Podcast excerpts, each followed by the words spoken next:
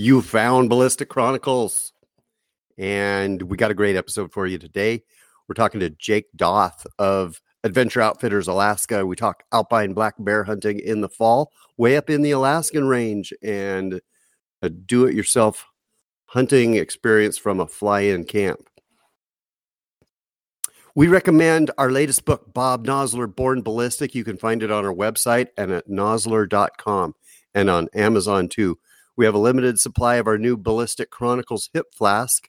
You can package this with one of our classic deer hunting books or John Nosler Going Ballistic for only $15 more. If you want the Ballistic Chronicles hip flask, just send me a note at Gary Lewis Outdoors at gmail.com. Let's get on with this episode. Welcome back to Ballistic Chronicles. This is Gary Lewis. I'm your host.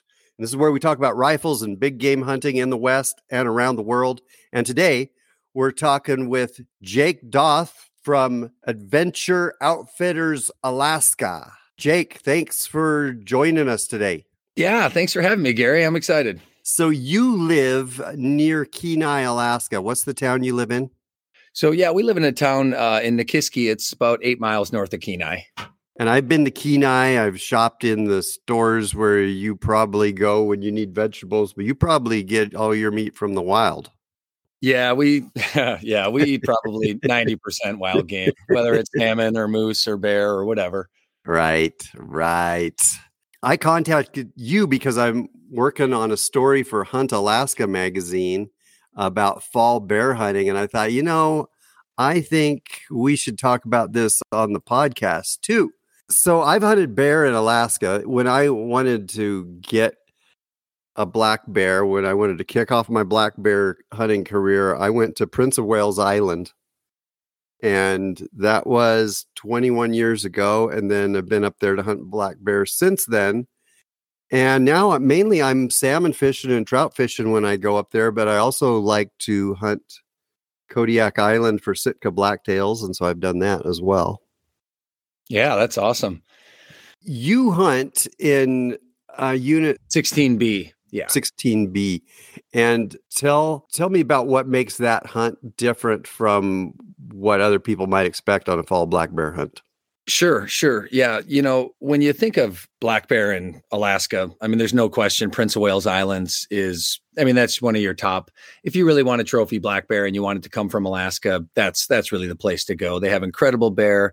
Um, there's very few brown bears. The population is so low that you know the black bear gets to be top predator down there, and um, up here it's a little bit different. You know, as soon as you get out of that southeast area and you get up into mainland Alaska, or what we think of, and um, the brown bears really take the top seat at the table, so to speak. And so, um, you know, in Unit 16 we have both. We have a lot of lot of brown bear and a lot of black bear. Actually, a a huge population of black bear, to be honest with you, mm-hmm. um, because it's a fly-in only. There's no way to drive there. Uh, it's super remote, and so most guys, when they come up to AK and they want to do a big game hunt, it's it's all about moose or sheep or goat, um, or brown bear, of course, and and usually the black bear kind of takes a back seat because you can you can get a black bear in Minnesota if you want, and a good chance that it'll be you know a good sized bear. So um, but Unit 16 is unique in that um, it's just it's a gorgeous place. It's really really beautiful.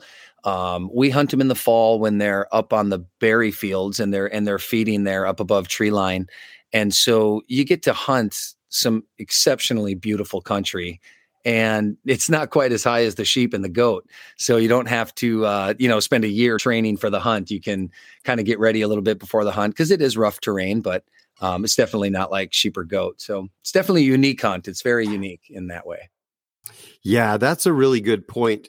Now, one of the things you mentioned is that peak berry season, because bears and berries go hand yeah, in paw, and yeah. um, 10 to 14 days earlier than maybe down on the Kenai Peninsula. Yeah, I think I think if you look at the Kenai Peninsula just in general, um, it's definitely at a the mountains are quite a bit smaller. They don't change the weather, the overall weather patterns like the Alaska range does. And mm. so being that, you know, we're surrounded by perpetual snow-capped volcanoes compared to, you know, rather small hills, um, so to speak, and on the Kenai Peninsula there, if you're hunting Hope or, you know, Cooper Landing or something like that. So I think the elevation difference definitely comes into play. Um, you know, certainly in 16B where we hunt, you've got the backside of the unit is bordered by, you know, North America's tallest volcano and Mount Redoubt and Oh, Mount yeah. Spurr. And I mean, just this incredibly gorgeous mountain range. And then at the other end, the other terminus end is Cook Inlet. So you have this a, a real diversity of terrain from, you know, tundra up top in the mountains all the way down to tidal flats, you know, when you get towards the inlet. So um this the population of black bears is big. They have perfect habitat. There's all kinds of salmon rivers, so they get a bunch of salmon. And then that whole Alaska range is covered in blueberries and in crowberries and high bush cranberries, low bush cranberries, watermelon berries. You get down in the river bottoms, and it's a it's just a menagerie for them. So, um, so we definitely take advantage of that, and and uh, it's definitely earlier, I think, than the Kenai Peninsula because we we see that peak berries is probably somewhere around August 20th. We kind of feel like that's our peak date. If you're if that date falls into your hunting plans, you're right in prime time. Man. Okay, so you were going to expect snow by the first week of October and then what do the bears do? Yeah, that's a that's a good question because you know playing the berry game, um, you know some years are boom, some years are bust, but no matter what, there's always bears up there that are roaming around and looking. If it's not a great year, the population is less, and you may not see you know a million bears up there, but but they definitely go up there as a food source. And as soon as that food source tends to uh, degrade a little bit. You know, the berries start to, you know, get beyond peak and then they start to turn sour. Sour berries are okay, but when they start to really break down and decompose and and they're almost fermenting there in the Yeah. The bears just they don't get the caloric intake that they Yeah. need and um, they Right. recognize right away which salmon to eat. We've seen hundreds of brown bears walk by 10 salmon to pick up one that's still flipping and flopping a little bit because he Isn't knows that interesting? it is. Yeah. It's crazy, isn't it? Yeah. No, Mhm. it never ceases to amaze me how they just have that ability to pick out the best food that has the highest the highest caloric intake. Yeah. Okay, so you talked about the blueberries, the crowberries, the the different types of cranberries, and um, you also mentioned the bog berries. Would that be the cranberries? Is that what you're referring Yeah, to? Yeah. You know, when you get down lower and the there's all kinds of really I mean, Alaska's got a lot of berries, a bunch that we wouldn't even eat. Um, Yeah. you know, and some that are edible, but you know, kind of taste a little bit bitter or sour. Um, yeah, the bog berries, anything that grows down in the river bottoms, anything from a low bush cranberry to the watermelon berries to even Devil's Club. I mean, Devil's Club is Oh, um, uh-huh. is something that the Bears will turn to. I haven't really seen them doing that. I've just read that a bunch, and I have seen them um, in the area. I don't know if they're actually feeding on the berries, but um, boy, I tell you what, when those crowberries explode and the mountainsides are just covered in in them, they're they're like giant hoovers. I mean, their heads are Yeah. down. They are feasting on those berries, and um, I mean, they sleep, eat, and and repeat. You know, yeah, yeah, all all there in in the one place. Now, um, you said relentless glassing, and man, that makes a lot of sense to me, and and it's relatable to sheep hunting. Um, not nearly as expensive if you want to hunt in the alpine and you want that sheep hunting experience and you want to do it again and again um bear hunting is where it's at in my mind No, hundred percent, Gary. I, I agree too. I mean, I've done the goat and the sheep, and um, and those are ex- ex- exceptional hunts. They really are. They're fun, and but being in the alpine, I think, is what that draw is. And you know, we get a lot of guys that are elk hunters down down south, and they love to hunt that high country, and you can glass forever, and you can see a long ways. But our alpine country is quite a bit different. And so we get a lot of guys that come up, and we've got a couple that are top of my head that come every other year or every two or three years just to do it because the the terrain is so beautiful. It's like sheep country, but you're not at the very top. And so um I think there's there's definitely a romance with the with the alpine hunting and to be able to do it for, you know, a price tag that's not even a quarter of what a sheep or a goat would be oh um know. is is pretty awesome. so sense It If does. wanna We're- hunt and every year getting- go hunt bears Oh yeah. Oh, absolutely. And you know, the guys we get guys that are long range shooters. That's one of the groups. They're just really into long range rifles and you know, they they want to take the 600 yard shot, you know. I don't necessarily want that shot. I'll probably miss a uh, barn door, but um these guys are really into it and the alpine hunting just really gives you that opportunity to to see animals from a long ways with with the binos and put on cool stalks and whether you're a sniper or whether you're a bow hunter, you know, we have guys that chase them up there with bows and try to close the distance to get a spot and stalk on a black bear with a bow. That's that's a pretty awesome North American hunt too. So yeah, no doubt about it. Um, I think people approach these hunts maybe without thinking of what it might be what might be required fitness wise and you know it's not a sheep hunt. They tell themselves it's not a goat hunt. But sometimes you see a bear and it's so far away you just don't uh, you just don't even want to go after it. I could tell you've been out there and done it gary because yes that's that's 100% um and and i think a big part of any alpine hunt and and the guys that are like you know big elk hunters they get it they're in they're in good elk shape and so if you're in good elk shape come on up and hunt you don't have to do anything too major but if you're anything short of good elk hunting shape you should definitely have six months of you know some sort of regimen and it doesn't have to be much but um you know Just, our terrain yeah. is unforgiving you know it yeah. really can be and um, a lot of guys that are students of the game, they'll ask for specific pictures of the country. Mm. And I think it's important to do that, to do a lot of research. And I mean, you wouldn't have to do much on Google to find out what it looks like on Mount Redoubt. And yeah. five minutes looking at that, and, and you realize you better do some air squats before you come. okay, good point. Now, how do you, where do you land the plane at? How do you? How yeah, do you that's that's spots? That's a really great question. So there's a lot of um, really, really, really great spots um, that are right at the base of the mountains that we can land with our wheel airplanes, whether it's a Super Cub or the Bush Hawk. But um, you know, we can land there and and drop you off to where you're pretty close to the to the hunting grounds. I mean, a lot most of our guys, I can be honest with you, shoot bears the first couple days. The first bear or so that they do end up shooting is usually near camp.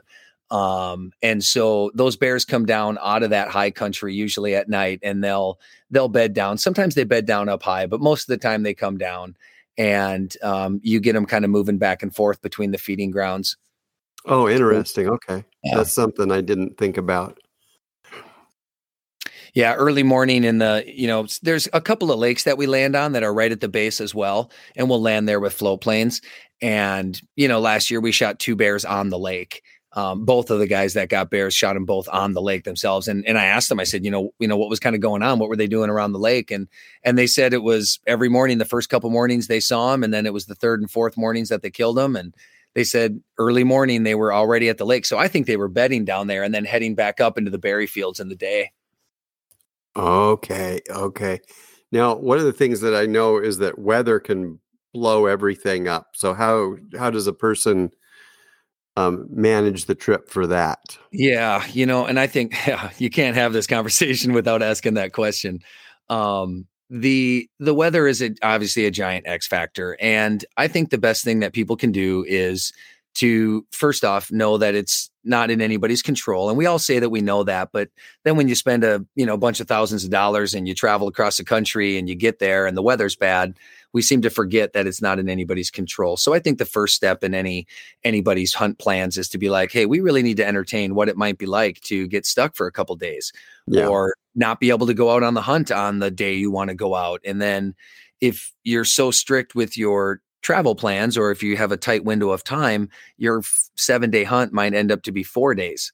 And, you know, so preparing for that, I think by adding a day at the beginning and adding two days at the end of your hunt. So if you're going to hunt for five days, plan an eight day vacation um, and just give yourself that bubble window of time so that you're not you know, missing flights and paying fees and and doing all that because that gets really stressful and it can easily ruin what could have been an incredibly awesome and well planned out hunt. So don't short yourself on days. Be ready for a weather day. If it doesn't happen, go catch some trout, like you said, or I'll take you out on a salmon fly out and we'll go fly to a different mountain range and catch some salmon or something like that. There's always something that you can do. Um, and so I, I think that's probably the most important piece. Man, that salmon fly out, that sounds good too. Yeah, absolutely. We'll have to talk about that later. Now, um, what about this sealing requirement of the hide?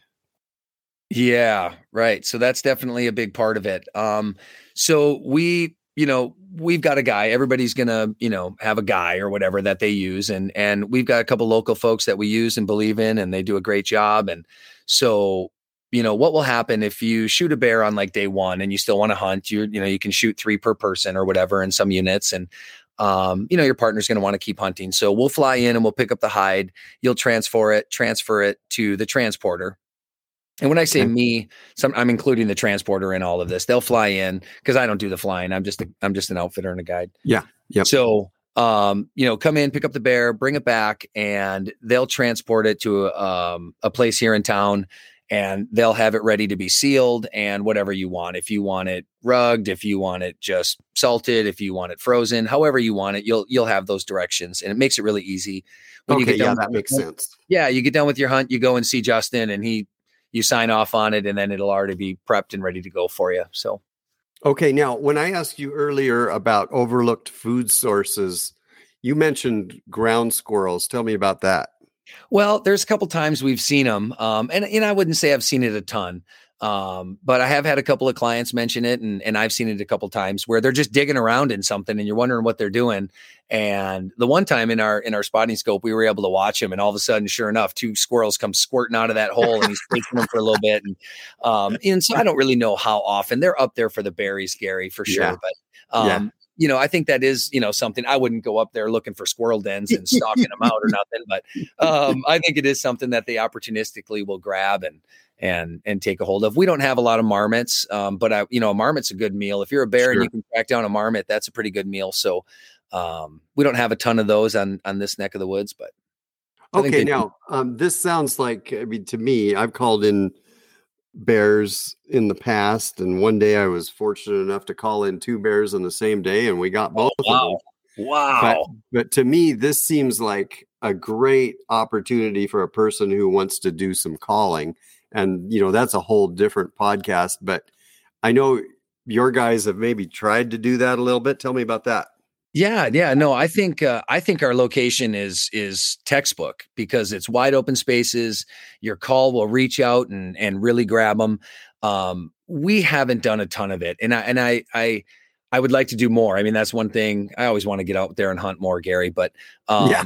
you know, that's one thing that I would definitely, definitely like to do more of. And I think sometimes when we get out there, we're just hunting so hard that we we forget to to grab the Fox Pro. But yeah, um, we've definitely turned their heads. Um, the two times that we've done it, we turned one, and he didn't come in like a like a coyote, you know, cruising in and top speed or whatever.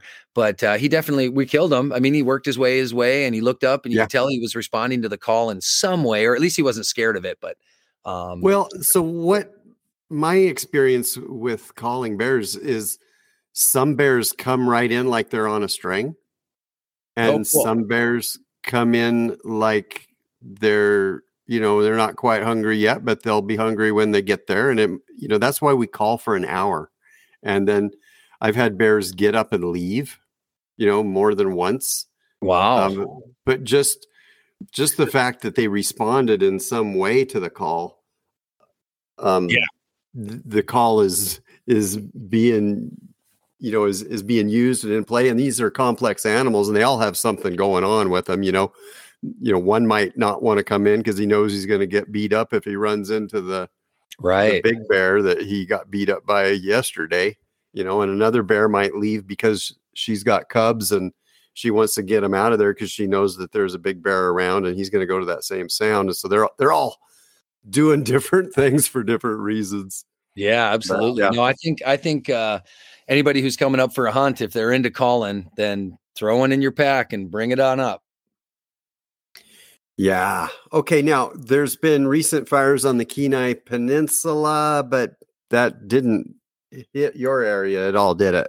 No, uh-uh. we haven't had a had a big burn over by us, so I'm not sure how that's going to necessarily affect. I'm sure there's going to be, you know, increased berry production and increased fireweed, of course, and um, so I'll be curious to see how it plays out. And then, what kind of conditions are ideal in in the berry fields when you're trying to spot bears? Yeah, I think one of the things that that does hang up our hunters is fog. Um, that yeah. time of year, we're getting some serious inversion because it might be piling snow up on the top of Mount Redoubt. Oh yeah. And you know, when it's making snow up there, it's definitely forming condensation down, you know, 3000 feet below where we're hunting. You know, it's it's foggy. And so fog just completely restricts your ability to glass bears. And so you got one of two choices. You can take a nap, hang out at camp, or you can wander around in the fog hoping to bump into one at 50 feet you know so probably the former is a better choice and um, that can that can definitely be a challenge it, it really can um, to the to the hunt but it usually doesn't last for more than a day sometimes if it's a bad you know you might get two days of fog but but usually just a day or so yeah the weather's always changing um so you on your website your website is adventureoutfittersalaska.com and you've got um, guided fishing trips, hunting. You click on the hunting link and it takes you to unguided black bear hunts in Alaska. And so you what you're advertising is two to six man hunting fishing party, um, do it yourself black bear hunt, four to ten days. So it's really a a DIY kind of a trip, five to seven days in the field, super cub transportation in and out and a full camp. This has really got my attention. A four season tent, cots, kitchen, pack frame, paramedic kit, and then all meals, breakfast, lunch, dinner, and snacks. And um, that's important. Satellite phone and inReach with Iridium service. Tell me about that. Well, we like to do a backup. Most guys nowadays, especially our elk guys, everybody's got a, an inReach, and we just like to kind of double up on some of the safety features. So um, the satellite phone works great for for any sort of major communication or when you got to talk. But those little inReaches, they have unlimited text, and so you can get quick little updates or weather things like that. So we just, like I said, like to double up on on the uh, on the communication piece. Right. Yeah, that makes sense and your price is four thousand dollars per person. And to me, for all that you're doing for the hunter, um, that's to me that's a really good deal, and and it yeah, sounds thanks. like a great hunt to me. No, I think it is. Um, you know, we we do a pretty good job with our black bear hunts. There's just there's a great population. It's a super high success rate. Um, and it's a really great hunt if you've got four guys you know, four or oh, five, yeah. even six guys that want to come up and do a black uh, a hunt together, some kind of big game hunt. But obviously, six guys at a moose camp is just it's cost prohibitive, and everything about that is is is a no no brainer. But um, for the bear hunt, I mean, we had a group of five guys come up two years ago, and they went five for five, and they just had this great time together. And so I think it can be one of those unique big game hunts for an actual large group. I mean it's kind of rare unless you're going antelope hunting or something like that to to bring a big group of guys and and have that experience and to do it where we where we hunt with a group of guys if you're into the alpine kind of type thing it's it's pretty incredible um and for you know all that you get for 4 grand you're you're never going to find a cheaper you know big game hunt in Alaska that's for sure in Alaska yep with super cub transportation okay right. now um, when people are glassing the berry fields, how often are they seeing brown bears up there? Um, not a ton, to be totally honest with you. Um, in Unit 16B, there are a lot of salmon rivers. There are about 13, 14 different, you know, legit rivers that have salmon runs. And so most of our brown bears are down in the river bottoms. Um, they do come up into the into the high country. We've seen them up on the bench. Um, and and they forage for sure. But um, I would say, boy, last year I don't remember any of my guys seeing brown bears at all. Mm-hmm. So yeah, I would say it's definitely more of a rarer thing. Um, they don't tend to go quite as high, and that's why all the black bears go up there. Um, we've regularly from the air. We do so many, you know, bear viewing and all the trips from the air, and so much flying in the air. We get to see some pretty incredible things. But um, we've seen countless brown bear killing black bear attacks from the oh, air. Oh, and man. so the predation on the black bears is a real thing. I mean, they yeah. they actively hunt them. We've seen them chase them in groups, two or three brown bears forcing a, a family of black bears onto the glacier. And oh. then the next fishing trip we had, Gary, it was just a giant red stain. Bloodbath. Drug the whole family off into some crevasse somewhere and had at it. And there were three brown bears working together. So, oh. I mean, and if I wouldn't have seen that with my own eyes, I would not have even believed the words coming out of my mouth. But Um, Amazing. It was, yeah, we had a whole plane full of people watching the chase and then a different plane load of people to see the blood. So it Oh. was, I mean, they definitely stay away from the brown bears. It's part of the reason why our black bears don't get to be, you know, four or 500 pounders like those giant Wisconsin bears and huge Minnesota bears that live in a cornfield for 30 years. Our bears got to run. They got to, they, they're, they got their head on a swivel. So, Man, you nailed that. Okay, so what about uh, people always want to know what gun should I bring on this trip? What do you tell them? Oh, what a great question. Um, another beautiful thing about the black bear is there's a ton of calibers out there that you can bring to successfully hunt a, a black bear um, where we hunt. So, definitely, obviously, a personal decision. If you're into long range shooting, then you want to, you know, make sure you got the right caliber. I would say, I mean, we've killed them. A lot of guys come up with 270s, um, 7 MMs. I like the 300 if you're going to reach out. I like to have a little bit of a punch. So, anything that, you know, the 300 Win Mag's a good round. Um, kill them a lot with a 338. That's the gun I use if I'm going to be up there shooting. If I know I'm going to be shooting over 400 yards, um, a little bit bigger bullet, a little bit more stable. So there's a lot of Those are different. the, the two calibers that people I talk to in Alaska seem to carry a lot are 300 Win Mag and 338 Win Mag. And then they also answer this question with a three 375 H and H. Yep, that's right. That's Yeah. those are your three standards, and but you know those are guns that that a lot of guys in the lower 48 don't necessarily own or don't shoot a ton, and um, you know the black bear just allows you to bring a lot of different a lot of different. My dad shot one with a Swede. Um, Oh, yeah. my Yeah. brother shot one with this with this aught six. Um, so I mean, I think there's just a there's a lot of rounds that can successfully and effectively and ethically kill a kill a black bear up here. Um, you know, I mean, don't get me wrong, range definitely comes into play. I'm not going to shoot a 600 yard, you know, lob with my 243 and hope to stone cold a bear and break his shoulder. So, um, definitely kind of based on the hunter and and how they like to hunt and how they like to shoot. Some guys are really into the stalk, and instead of taking a 300 yard shot, they want the adrenaline rush to get closing the distance to 200 or 100, and Yeah. so comes down to the hunter, I think. And then do people mess it up by walking around too much, trying to cover too much ground? Does that happen there too?